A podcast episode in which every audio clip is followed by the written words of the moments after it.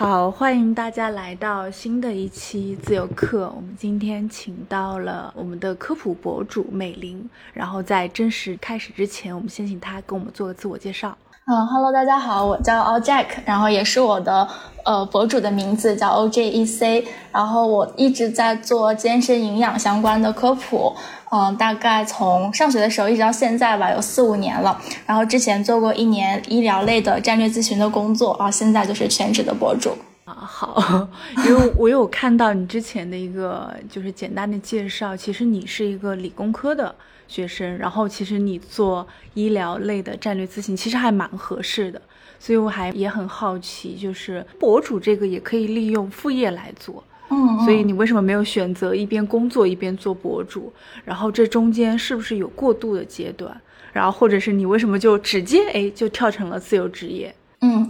呃，我其实是学。呃，生物医学工程加制药工程的，就跟生物医疗比较相关，所以第一份工作是战略咨询。但是当时我也是在兼职做博主，就是这一整年我都是呃有主业有副业的，当时也是累得够呛。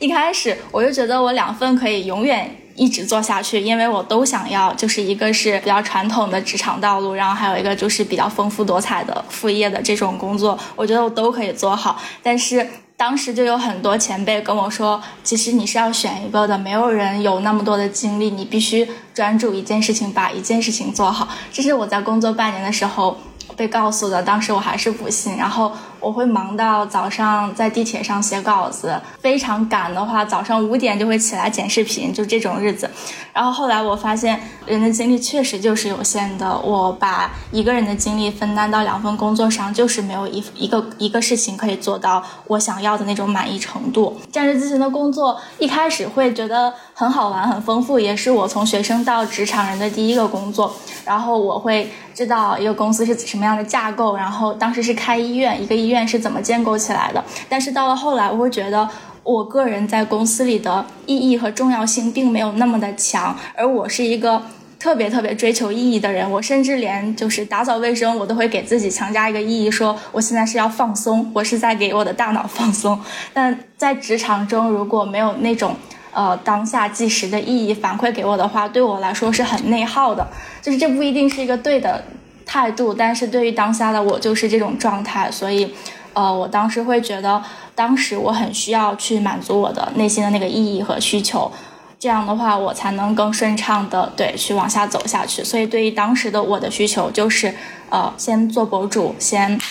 去满足我当时的那个想要的东西。那其实，在你原来的做那个战略咨询的工作里面，你会觉得它的意义感没有像做博主那么大，是吗？嗯，对，因为上班打工，它毕竟是为一家公司服务的，然后大部分的时间都是我去做老板希望我做的事情，所以可能会有百分之六十的事情都是在我心里它的意义并不是很大的。还有就是当时因为是公司内部的战略，所以会直接跟 C level 汇报。但是我很佩服我的老板，但我并不羡慕他，他真的非常非常辛苦。他那个生活状态不是你很想要的，是吗？我刚刚也想到，就你有提到之前很忙，但其实这个，因为你现在做的又是关于身体健康、营养科普类的博主，我也在想，是不是当时这个生活状态也是跟你自己喜欢的一个状态，也是比较违背的。是因为我一直都是一个挺追求心流状态，就是追追求短时间内完成高效率的事情的人。我特别讨厌拖时间，但是当时的那个状态就是我不得不牺牲我的睡眠时间，然后我会觉得这不是一个很好的循环。你是会要求自己工作效率很高，或者是一天大概几个小时就把工作做完，是吗？对，我是会这样要求自己，但是在上班的时候这是不可能的，我必须要按时到办公室，然后几点下班才走，然后如果同事不走，然后我又不好意思走，就是这样。因为我有去看你的视频嘛，我会觉得其实你本人如果录视频可能会比音频可能效果更好，因为呃。我看你真的很漂亮，然后身材也非常的好，所以我也在想，其实刚刚我听你描述的，我也会觉得，嗯，可能是你对自己是一个控制比较好的人，就你的掌控能力不并不只在于你的身体。或者是你对于呃健康这种追求，可能是你本身你对自己的一些生活的规划，你就是非常有追求的人。这是我刚刚突然想到的，因为你说其实你很多东西可以在几个小时把它做完。对，是的。还有就是我可能对时间的掌控欲望非常强，我。有一点很难接受，我的大部分白天时间是被别人所掌控的，这个对于我来说是有一点内耗的。但是我会觉得这个真的是身体好的人可以说出这样的话，因为真的就是能发挥主动性，真的就是身体体质会很不错，然后心理很强大。我觉得这个是在如果要做一些主观能动的工作的时候，我会觉得是比较讲求的。我不知道美玲会不会这么觉得哈？啊，我是觉得在职场中的那些高管都有你说的这个能力，就是他们精力特别旺盛，甚至可以睡眠时间非常少。但其实我并不是，我觉得 我做博主后来的生活就是我会更去挑重要的事情做，然后再规定自己，比如说在两个小时、三个小时之内把这一件事情快速做完，然后我会给。自己更多的时间去休息，我觉得我是特别需要快速工作，然后使劲玩，这样不断的去循环，才能让我充满电，而不是一直高强度的工作，这个方式不是很适合我。嗯嗯，但是你你之前在那份工作里面，其实就需要长时间的对对对，就是不得不。嗯，明白。嗯，其实。我其实我也很好奇哈，就是因为大家会觉得你的形象永远还是蛮健康积极的，所以我也很好奇，就是会不会你有过嗯节奏比较混乱的时候，或者身心失衡的一个阶段？我不知道像你是怎么来调整或者应对的，因为我觉得在当下好像现代人其实还蛮容易，就是生活就是失控的。嗯嗯，我我觉得这个非常非常正常，然后我也不是。我我也经常跟大家讲，就一定要接受负面情绪，接受有不好的或者有突然的变化。呃，包括我自己之前有过很长一段时间情绪性暴食、情绪性进食的经历，就是暴食。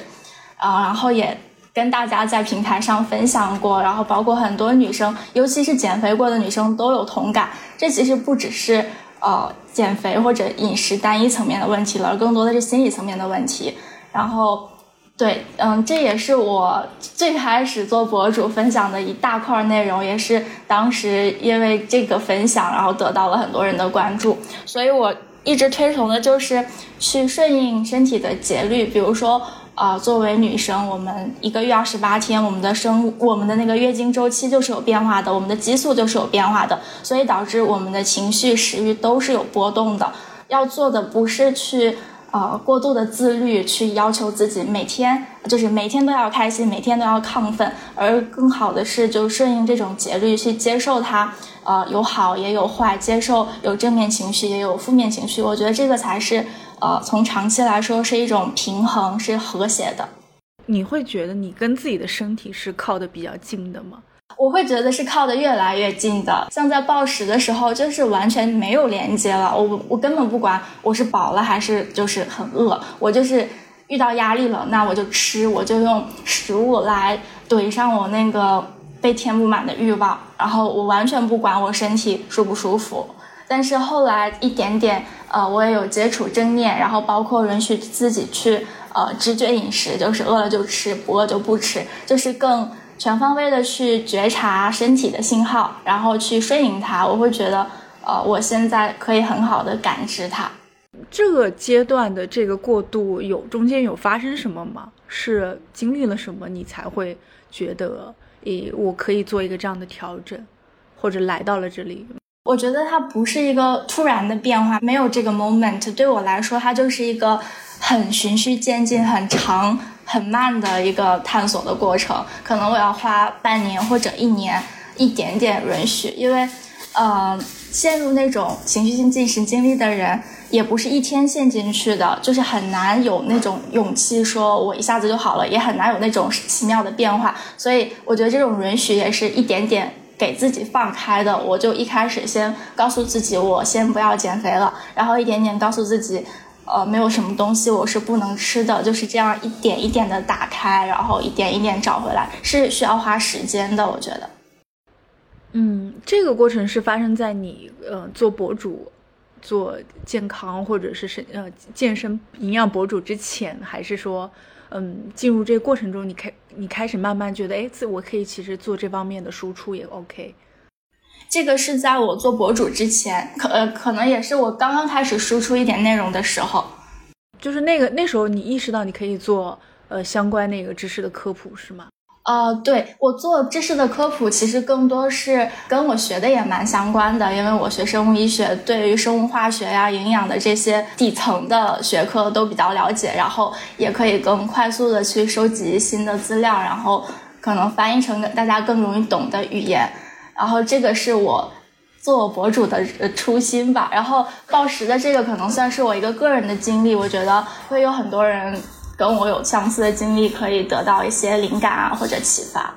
其实我我也会发现，就是在你的那个评论区下面，也会有一些疑问哈。就是我看到到陆陆续有一些，因为我之前也采访过博主。其实，因为现在的科普博主，其实在小红书上还是有一些关于健康啊，呃，怎么吃，然后营养，其实都会有一些。我觉得他们。大家可能都要面对一个问题，就是可能来自于不同生活理念或者不同知识结构的人会有一些挑战，或者在你的评论下方，其实我也很好奇你是怎么来看待或者来掌控的，就是当有人来去发出一些疑问的话，因为我是做科普比较多，所以大家呃就算反对，其实反对的也是我的观点，不是我本人，所以我觉得这一点还算是我可以接受的。嗯，就是对于真的在跟我讨论问题的人，我其实是蛮愿意跟他们就是互相呃一起研究、一起分析，然后不断交流的。但是呃，比如说遇到那种呃压根就没有看完视频，然后就脱口而出一个，就好像我反驳了他，嗯，那以前那十年、二十年的常识我就不对了的这种，我就是完全不理。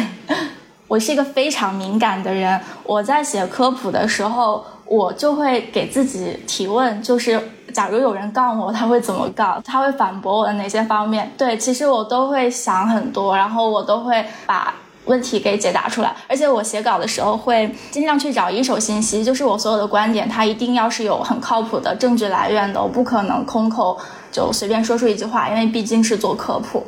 其实我还会觉得科普跟你本身学的这个东西，它可能是有一些关联，因为它也比较接近、比较专业。但还有个问题就是，可能生物医药的它会更，嗯，知识更专业，或者它更学术一点。其实我觉得对你来说，其实还有个难点，就是怎么把它让大家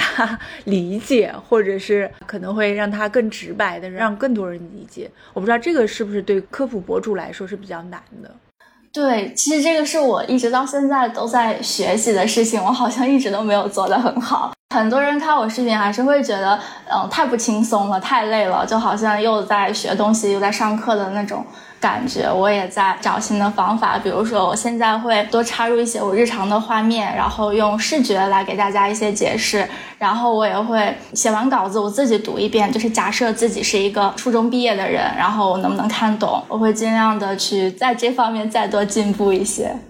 但是我会发现，其实在国内，就我的感觉是，我小时候好像父母其实没有特别跟我聊过健康啊，或者身体。我觉得我之前踩过大多数自由职业也是这样，大家好像对基本上就进入工作一定是生病，就是大家都会有一个很相似的桥段，就是大家生病了，然后才知道在那份工作里面自己把自己剥削的太厉害了，然后于是大家。从那个工作里跳出来了，基本上非常熟悉，都有一个这样的桥段，所以我会觉得大家好像把健康这件事情，它其实在我们的人生前半段并没有放在特别前面，但是你就是特别有意思，就是你把这件事情诶当一个工作来做了。对，我觉得大家现在就是我们国内医疗的常态，就是不去预防疾病，而是到有病了才去治疗，确实就已经晚了。我爸妈其实是很关心健康的，但是他们的健康观念都是一些老生常谈，甚至很多观念是从小时候的广告里就是不断的被洗脑，好像就变成了真的。比如说一定要多喝牛奶啊，然后早上一定要吃的很好啊，就是这些呃，其实不太有依据的健康理念。然后从小我就被爸妈这样不断的输入，对。然后也是后来，因为呃理工科就是要去寻找 why，要去寻找底层的原因，所以我做科普的风格也是，我想更多的去讲它的原理，因为每个人都是不一样的，每个人就是没有一种饮食方式可以适合每一个人，所以我更多的是去教大家为什么是这样，然后你的激素是怎么波动的，为什么会导致这个，然后希望大家可以做出自己的判断，而不是说啊你早上必须吃一碗麦片和一杯牛奶这样的东西。而且我我也会觉得，就是像嗯科普或者医药工程，是不是也是国外还是发展的比较好？然后我觉得这部分知识可能它还是掌握在中产或者是更上层人的，他们会更意先意识到这一块的知识。但其实呃对于普通来说，上班族可能或者是生计都成问题的人来说，他们可能反而其实还是蛮难意识到的。我觉得现在可能年轻人会更好一点。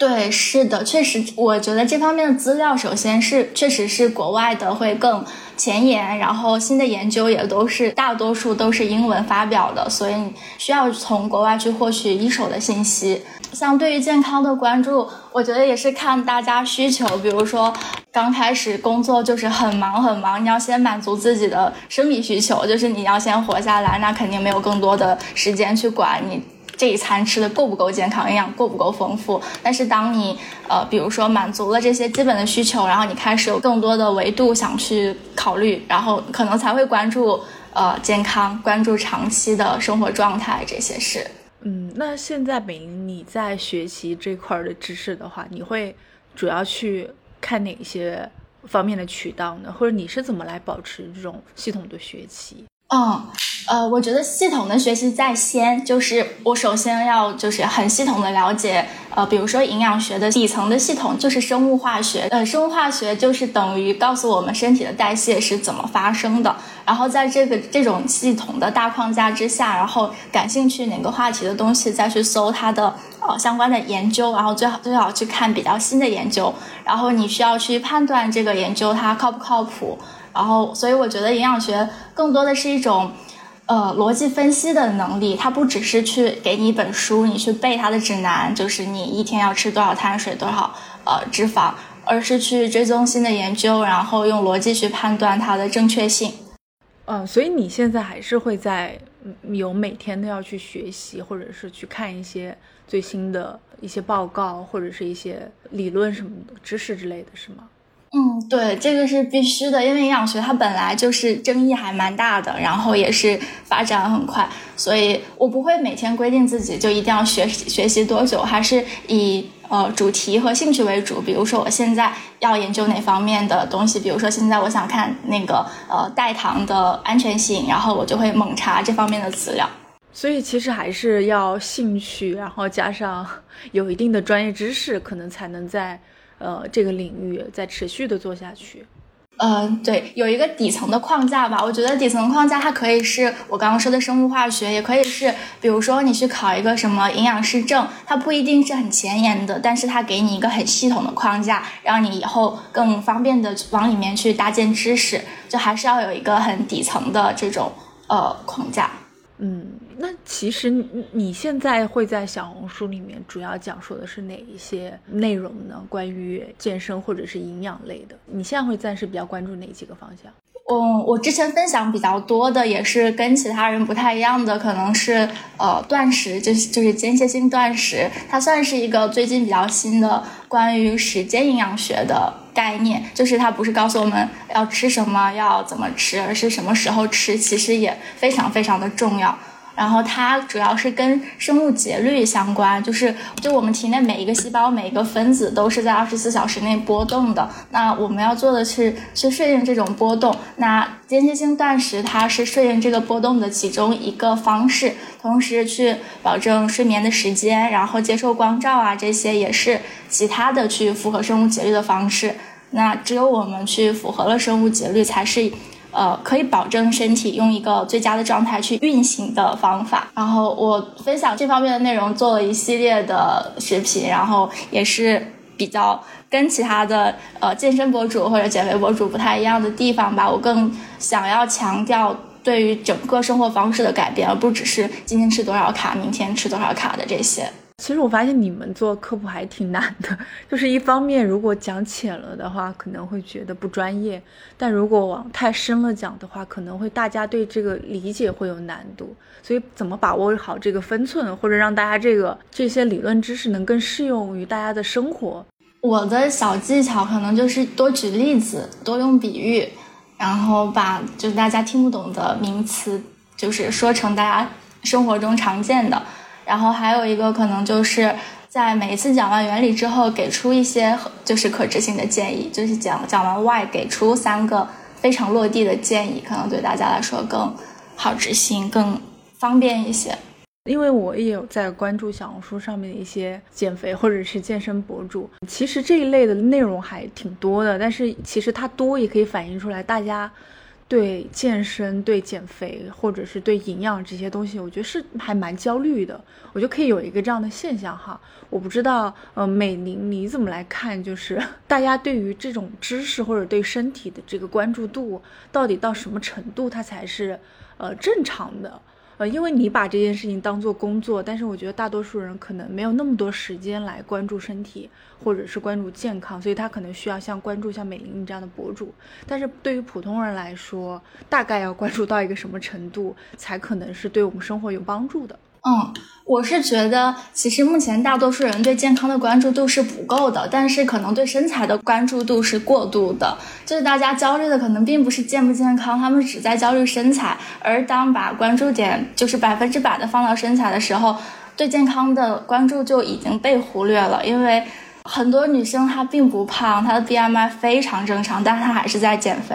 所以我觉得更需要的是去。就是不要去适应别人的身材，不要去适应我们在社交媒体或者是在海报上看到的其他的呃美女也好、博主也好、明星也好的那种呃不太健康的身材，而是去适应自己的身材，然后去找更健康、更适合自己的生活方式。我觉得这个才是更需要被关注的。美玲，你会对自己之前身材什么的会有不满意吗？因为我在视频里看到你身材非常的好，其实。我会有啊，就是因为之前对身材过度的焦虑，所以我有一年的那个情绪性进食的经历。因为会太关注身材，然后对自己畸形的那种自律的要求，我会让自己每天吃的非常少。但是，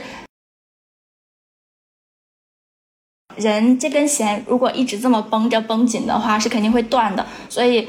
当我一段时间内吃的非常少，然后会在晚上很焦虑，我压力很大，然后我就会偷吃，然后第二天早上我又不让自己吃了，我又让自己空腹运动两个小时，就是渴望把这些东西给代谢出去，然后到了晚上我又饿了，然后就是每天这样的恶性循环。所以走出暴食的第一步就是放弃对身材的焦虑，然后真的接受自己，真的就是很爱自己的身体，这个就是第一步。这个觉察是你，嗯，会发现其实是自己情绪是内在是出了，呃，先出问题的是吗？也不是问题吧，可能是你先关注到自己的这个情绪问题。对，我要先关注到我对身材的这种，呃，不正确的限制，就是为什么别人的身材才是正确的，而我的身材是错的呢？就是这种二元对立的想法，它让我去进入了这种恶性循环。所以要先打破这个对立的想法，然后再。呃，就是关注自己身体真正的渴望，就是我有没有饿呀？我到底需不需要食物啊？这样子。所以我也发现，其实你在之前的一些采访里面，嗯，你也会提到要跟身体有链接。那我觉得可能是内在跟身体要有链接。所以我也很好奇，这个链接这个词儿你是怎么感应到的？或者是有没有什么方式能够促进身心的连接？就是当我意识到我可能在伤害我的身体，或者我在苛待它，或者我没有在好好的对待它，这个是要怎么才能够意识到呢？因为我觉得每个人其实肯定是出发点是好，我觉得是想让自己好起来，或者想让自己更好，但是也很难意识到其实我没有对他很好。我不知道怎么能够有更多的这种意识，或者是能让我感觉到我身体和心灵其实在一起，他们其实不是不能分开来的，他不能像把他身体当做另外一个人在打造。我是觉得，其实我们小时候都有这个能力。我们小的时候都知道，我现在饿了，我要去吃东西。然后我们也会，比如说蹲在地上就观察一只蚂蚁呀，然后看天上的云彩啊，看一片叶子。我们小时候感知力是非常强的。但是在逐渐长大之后，我们会遇到更多外界的正确的或者不正确的信息，我们会有各种各样的好的、不好的情绪。那这种感知力逐渐的就被淹没了。然后。呃，比如说像暴食，它是一个很好的例子。就是完全忽略了身体的感受啊，包括有的人有糖瘾，就是我们吃糖是会刺激我们的多巴胺奖赏系统的，跟吃毒品的那个成瘾机制是很相似的。所以很多人吃糖就会渴望吃的越来越多，越来越甜，它才能得到相同的满足。那这种依赖它也不是一种健康的关系。这些现象都代表跟身体断掉了原来那个连接，你不去感受自己的身体到底是饱没饱，呃，现在舒不舒服。没有办法去分辨是情绪还是就是那种呃物理的饱腹感，所以在饮食上，我觉得一个很好的方法就是正念饮食，也可以说是直觉饮食。呃，也就是说，你先放弃外界的那些信号，你不听，就是你的情绪，也不听外界的那些知识，就是我让你几点吃，我让你吃什么，而是只跟自己的身体需求保持联系。就身体让你吃，你就吃；你觉得不饿，那你就停下。就它多了一层正念，就是让你去拿回身体的这个感知力。一个很好的技巧就是，你可以先练习闭上眼睛吃东西，因为当我们把视觉给关掉的时候，其他的感官会被放大，然后你就会更好的去觉知身体，然后品味这个食物，去真正的享受这个食物。我刚刚觉得你说的特别好，就你刚刚说到那个糖瘾的事情，其实不是，是是情绪上，或者是你的身体是。有一个需要，但是你没有观察到这个需要，你在拿另外一个东西在做填补。对我，我也会发现人的成瘾好像都是这样。我觉得不管是烟瘾或者是怎么样，可能都是呃，我需要一个什么东西来缓解某个焦虑，但是我没有去发现我那个焦虑，我到底要怎么处理那个焦虑。对，就是没找到底层的需求，然后拿一个东西当补救，对，然后让你的身体承受了。我也会觉得，让人的身体时时刻刻进行连接这件事情，它其实还在现代还蛮难的，因为大家专注力 实在是太分散了，就不管看手机还是工作里面，其实很快你的注意力就会被带走。嗯，可以多试试，就是呼吸，我觉得就是一个蛮快速方便的小工具，随时随地可以深呼吸个三十秒，就很快的会会把注意力转回来。而且我也发现，好像大多数人，大多女性会对身体、自己的身体或者健康可能更加关注一点。我也不知道这是因为因为什么原因，但是我也很想听听美玲你来说，因为我之前可能也问过。呃，一个健康博主，就是其实大家现在在女性里面很多都在说我们要爱自己嘛。我不知道美玲怎么来看爱自己这件事情，就是因为它这个词儿它很抽象，就是嗯，我之前问那个博主，他说哦，我从来没有想过有人会问我这个问题，因为他会觉得每个人都是爱，就是你肯定要爱自己啊，对。但是我会觉得爱自己这件事情很抽象，就是包括刚刚说的身体需要什么，那我给他什么，难道不对吗？就是我现在需要快乐，那我给自己快乐难道不对吗？但是我不知道美玲来怎么看待爱自己这件事情。嗯，呃，其实我也浅浅思考过这个问题。就是当时我在分享暴食的经历的时候，我就有问身边的男性朋友，就是减肥过的也好，没减肥过的也好，你们有过暴食的吗？但就没有任我身边没有任何一个男性有过这种经历，但是女性就实在是太多了。可能跟我们的生长环境是有关系的，就是。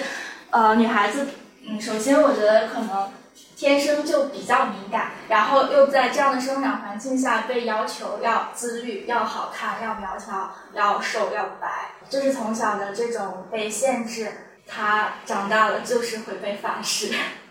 然后也是我觉得在这种被规训下，我们好像从小就不那么爱自己，就是我们活在别人的要求里面，所以。丢掉了这个爱，这也是为什么我觉得在现在在成年之后，女性更关注这方面，也更需要这方面。就好像男的他不太需要去刻意练习，但是爱自己这件事情却是需要女性需要特别去关注的。我们从来没有对一个男的说你要爱自己，我觉得他们可爱自己。有的时候也跟性别没那么大关系，我觉得还是要看每个个体吧。嗯，是的，但是我会觉得男的他可能对自己的身材没有那么的对，在身材上确实没有这么多的焦虑。他们那对于爱自己这一块，美玲会有什么建议或者更具体的一些理解吗？嗯，我觉得就是最重要的是接受不完美。我自己有一个例子，就是我以前会每年写新年愿望，然后我以前就会写我今年要把我的腿呃变细，然后把我的屁股变小，把腰变成什么样，把手变成什么样，就是可能我会对我的身材列出十几个不满意的点。这就是很典型的不爱自己的表现，因为就是身材它没有对错，我觉得不要把外表或者是把什么一种状态都分成二元对立的，要么就是好的，要么就是坏的，而是去接受自己多元的维度，就不管怎样它都是好的，它的存在就一定是有它好的理由，去打开视角，然后比如说我现在会觉得我的。比如说我是梨形身材，我的下肢很粗壮，那它给了我更好的运动能力，它让我长期也很健康，这些都是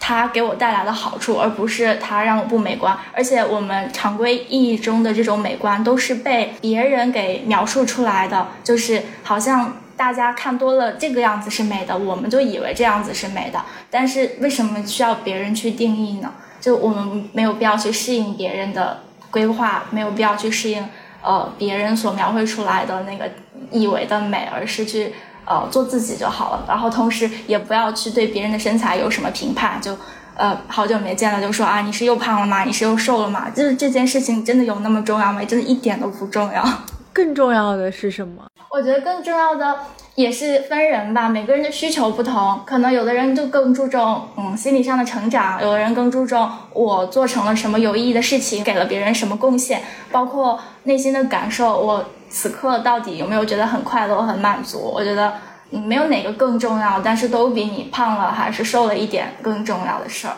美玲，你会对自己身体或者是身材，你都是更为的去了解的，是吗？因为我刚刚有提到，就是你说自己是梨形身材，但是你也完全就是 OK，也可以接受这个事儿。但是我没有在你的视频里有太感受到你是梨形身材这件事情，啊，我就会反而觉得就哎就很好看，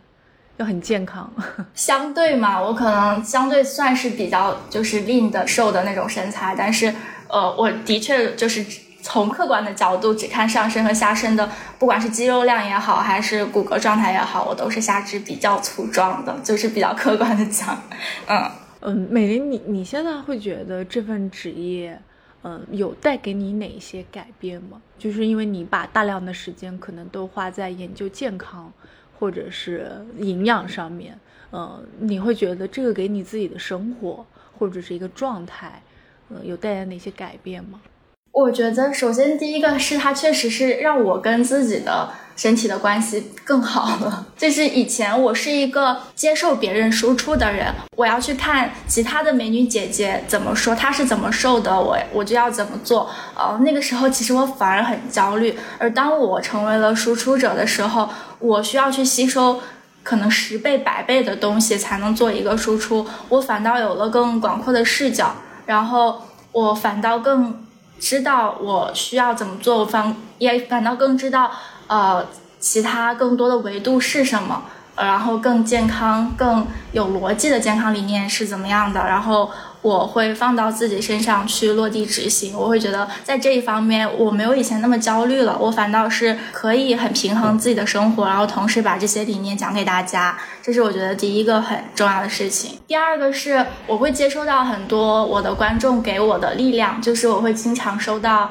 呃私信或者评论，就是我帮助了他们哪些方面，或者呃他们的。呃，暴食经历有改善，他们瘦了多少还是怎样的？但同时，这种力量也会给我巨大的力量，就是相互的力量，是对我来说非常有成就感也很有意义的。因为这种反馈是很即时的，也是很真实、很真诚的。所以你是有一个比较好的那种很循环的一个动力在你身上，因为做这件职业。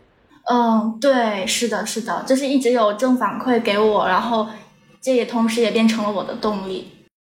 你会对你这份就是博主职业有什么规划吗？你是从去年开始在做博主的是吗？其实我是从上学的时候，就是嗯还没毕业的时候就开始了，但是当时就是稀里糊涂做了，也不知道怎么赚钱啊什么的，对，然后就一直在做。其实前后是有几年的时间是吗？三四年了。就是你正式开始运营这个账号的时候，那应该就三四年前。三四年前就开始正式。我最开始其实是做微博的，去年才开始做小红书。之前是在微博上，对，当时小红书还没有这么火。那会觉得这个你全职投入进去，或者跟之前在边上班边做这个，还是在上学的时候，或者更早上学的时候，这几个阶段会有什么不一样吗？是挺不一样的哎。呃，我觉得上学的时候，我当时是做图文输出比较多，我是做那种在微博发长图，然后很详细的科普，当时就很像在交作业，会比现在的内容更加深度。对，然后工作的时候，其实我觉得那段时间是不太平衡的，但同时我要两边都顾着，所以我是那种有点。在吃老本的感觉，其实我我自己会有一个知识库，我会积累很多我看到的新东西，然后我觉得 OK 的东西，我都会放到里面。所以那段时间我就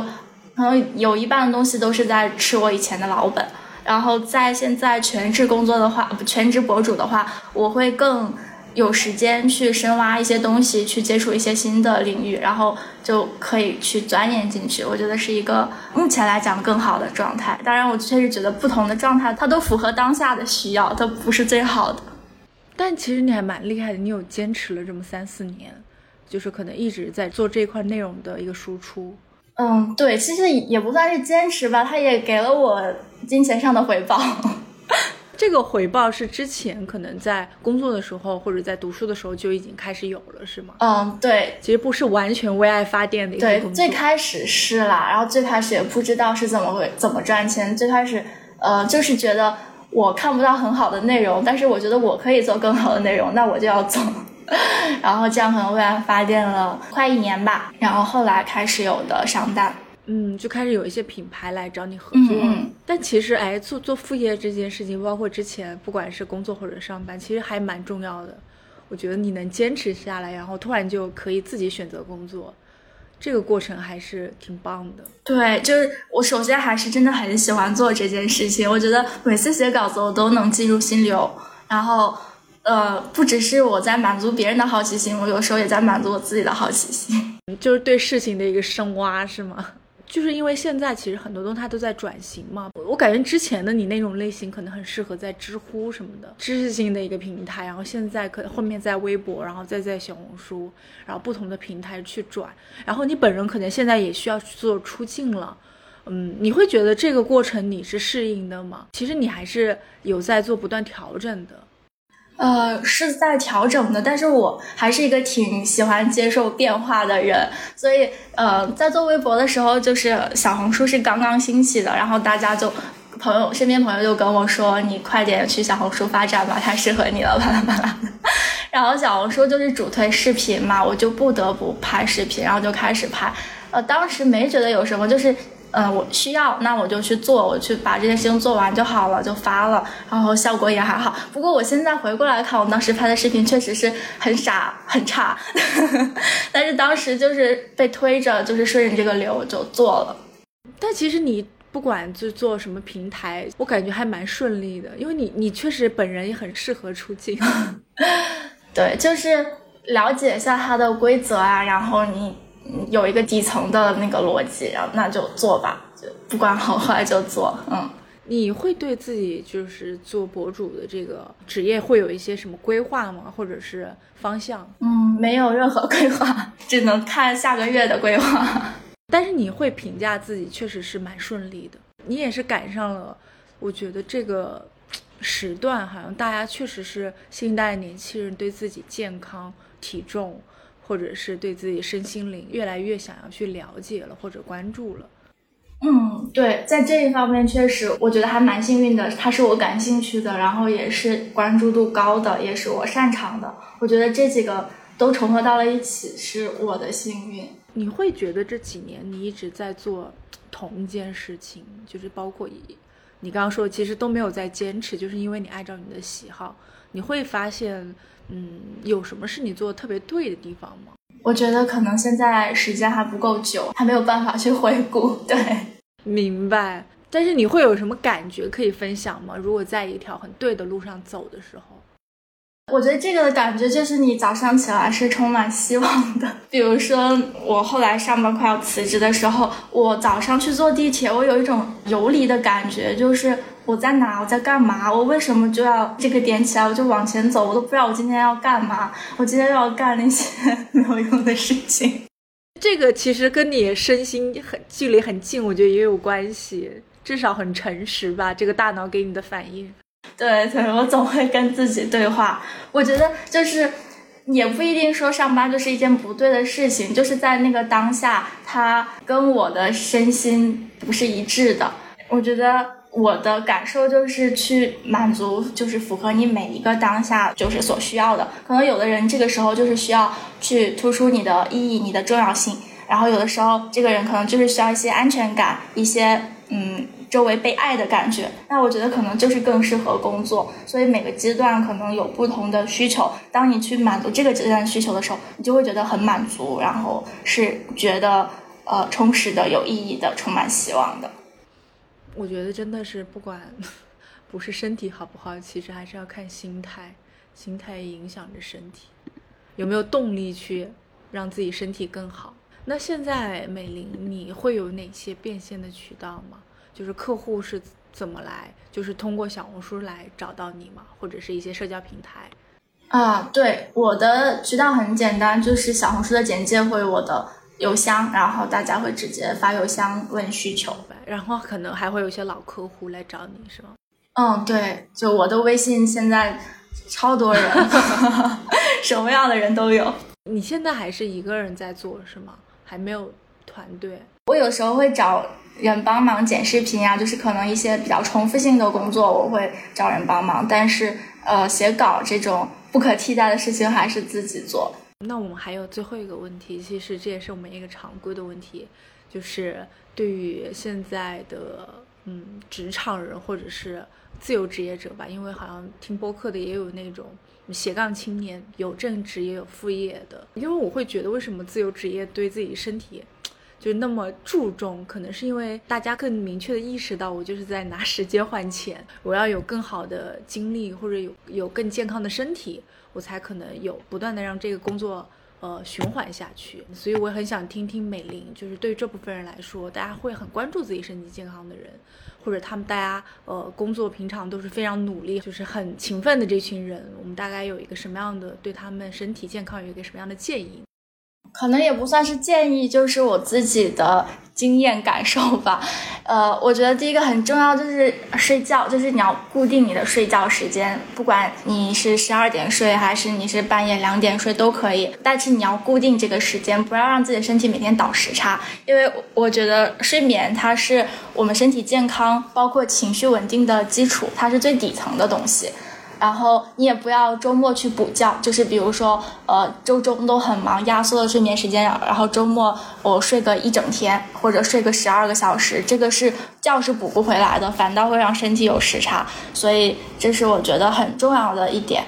呃，就是固定你的睡觉时间，几点起床，几点睡觉。一开始可以先设闹钟，就是到点了睡觉，到点了起床，后来会形成规律。然后我觉得这个就保证了。身体和心心理健康的一个一大基础吧，然后第二个是，嗯，这是二八法则，就是二八法则，就是我们很多好的结果其实不是由那个百分之八十的不重要的事情决定的，而是由那百分之二十最重要的事情决定的。所以去找到那百分之二十对你来说最重要的事情，去先先做它，先把它做好，而先忽略掉那些不重要的事情。但是找到这个重要事情，可能也是呃需要过程的。然后当你找到了符合自己的这个节奏、这个韵律，然后去构建自己的这个生活方式和系统，我觉得它就会是适合你的，然后属于你的独一无二的那个生活方式。还有一点就是学会放松，哈哈，我觉得我我之前就是非常紧绷的一个人，我之前是一个很自律、很努力，然后。呃对自己要求特别高的人，但是我现在就是呃会刻意的让自己放松，比如说呃我经常会要求自己上午把工作 做完，下午出去玩，然后或者是我这一周非常忙，那我下一周就要轻松一点，我要徒步啊，我要多去冲浪呀。我觉得人就是需要有起有伏的，没有人可以一直紧绷着，而反倒这种就是脑力和体力的这种切换，我先使劲儿工作，然后再使劲儿玩，就是会形成一个正向循环，对工作和对玩都是有好处的。包括刚刚那个美玲说的正念，然后冥想，其实都是还挺有帮助的。嗯，对，这深呼吸也很重要。都算是一种小工具吧，就像是一个心理健身房，可以时不时的练一下。好的，呃，那如果大家其实想要找到你，或者想关注你更多的内容，我可以去哪些平台？怎么搜索到你？我主要是在小红书、微博还有 B 站，然后叫 Ojec O J E C，然后后面还有个啊，中文的啊。啊，好，呃，那我这边没有问题了，谢谢美玲，我觉得今天聊的还挺好的，收获了很多。谢谢，我也很开心。那谢谢美玲来到我们一零零一自由课，希望我们有机会可以再聊。嗯，好的，谢谢，拜拜，拜拜。